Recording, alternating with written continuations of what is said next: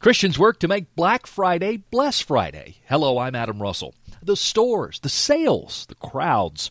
Christians in Texas and Washington want none of it as they prepare service projects rather than brave the retail world the day after Thanksgiving. Churches in Houston, the Woodlands, and Trinity, Texas, and Seattle, Washington encourage families and individuals to celebrate Bless Friday as an alternative to Black Friday.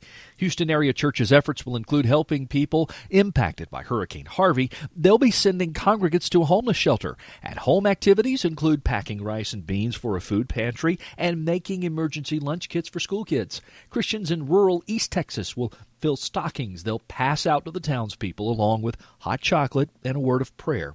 Chuck Fox is the founder of Bless Friday. He says beginning the Christmas celebration with service changes the way you experience the whole season. He says it can be especially transformative for children to shift their focus from getting presents to serving others. Fox encourages Christians to pick an activity that honors Christ. Gather together, family and friends, and start your Christmas celebration with service.